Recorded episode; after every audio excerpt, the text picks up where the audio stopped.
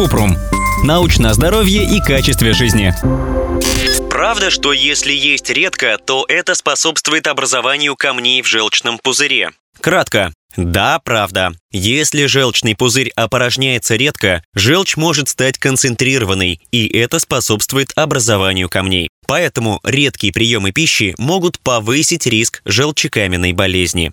Подробно. Чтобы снизить риск образования камней в желчном пузыре, нельзя пропускать приемы пищи. Поэтому старайтесь каждый день находить время на завтрак, обед и ужин, даже если его не хватает, на работе аврал и некогда выпить чай. Другие способы профилактики желчекаменной болезни.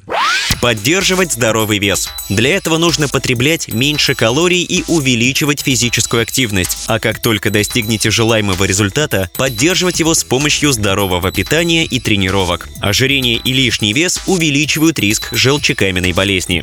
Если хотите похудеть, нужно делать это постепенно. Сбрасывать по половине одному килограмму в неделю.